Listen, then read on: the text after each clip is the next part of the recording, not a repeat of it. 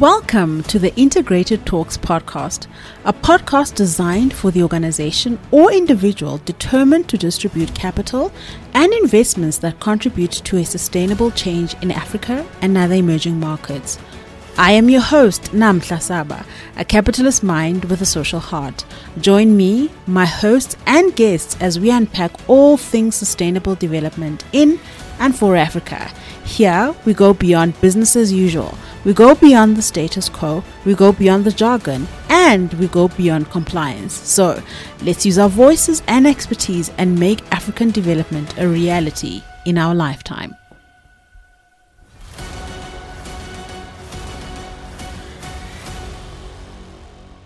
Good day. My name is Namhla Saba, and I'd like to take the next couple of minutes to talk to you about ESG, which stands for Environmental, Social and Governance. So, what is ESG and what are some of its core objectives, and how is it applicable to you and the business that you lead? It is becoming ever more important for business and business leaders to understand ESG and how it is applicable to the business holistically. Even though ESG was primarily used as a risk management tool by investors for the investment decision-making processes, it is quickly and swiftly becoming applicable to business and the day-to-day activities. Now, where does ESG come from? ESG originates from the establishment of an organization called PRI, the Principles of Responsible Investment, which was established in 2006.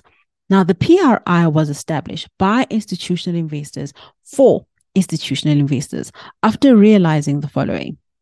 Firstly, they realized the increasing prevalence of ESG risks on the long-term return on investment. Secondly, they identified that unaddressed and unidentified ESG risks will and can quickly lead to significant financial losses, material reputational risks, and in worst cases, business failure. They also understood and acknowledged the dependence of business on key stable ecosystems such as climate, communities, as well as the importance of business ethics.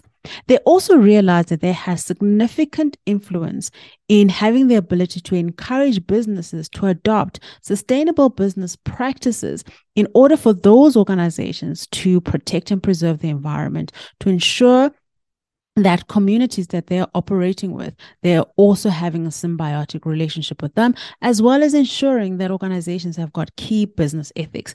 In this way, institutional investors understood that they have the ability to also do good.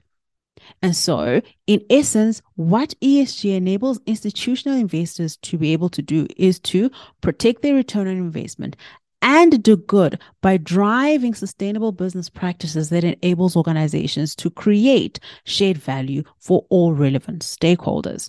So, what does this now mean for you as a business leader?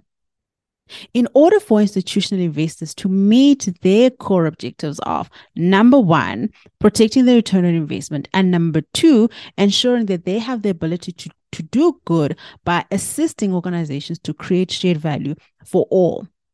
It requires organizations now to start identifying throughout their business and throughout their product value chain the relevant and material ESG risks that are pertinent to that organization.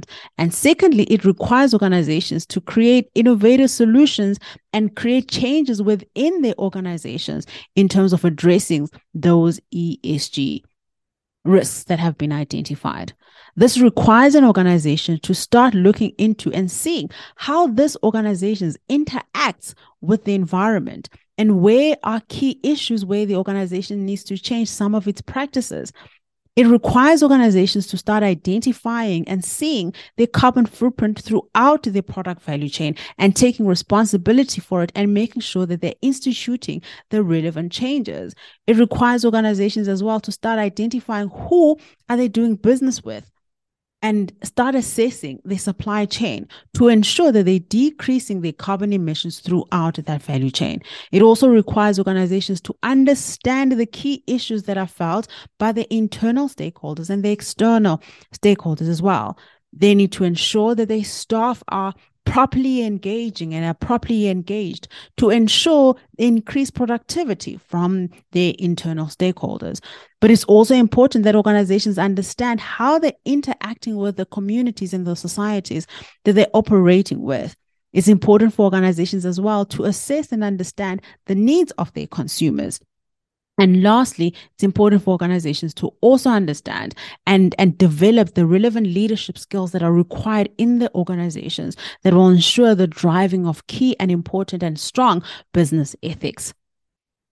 In essence, ESG enables institutional investors and businesses to both work towards protecting and ensuring a strong return on investment in the long term, as well as ensuring that businesses are creating a shared value for all the relevant stakeholders that are involved. I hope that this session has been very valuable to you. And so if you've got any questions or any queries that you may have, please feel free to email us on info@integratedthinking.co.za. And if there are any topics that you'd like us to cover, please also email us at the same email address at info@integratedthinking.co.za. Till next time, cheers.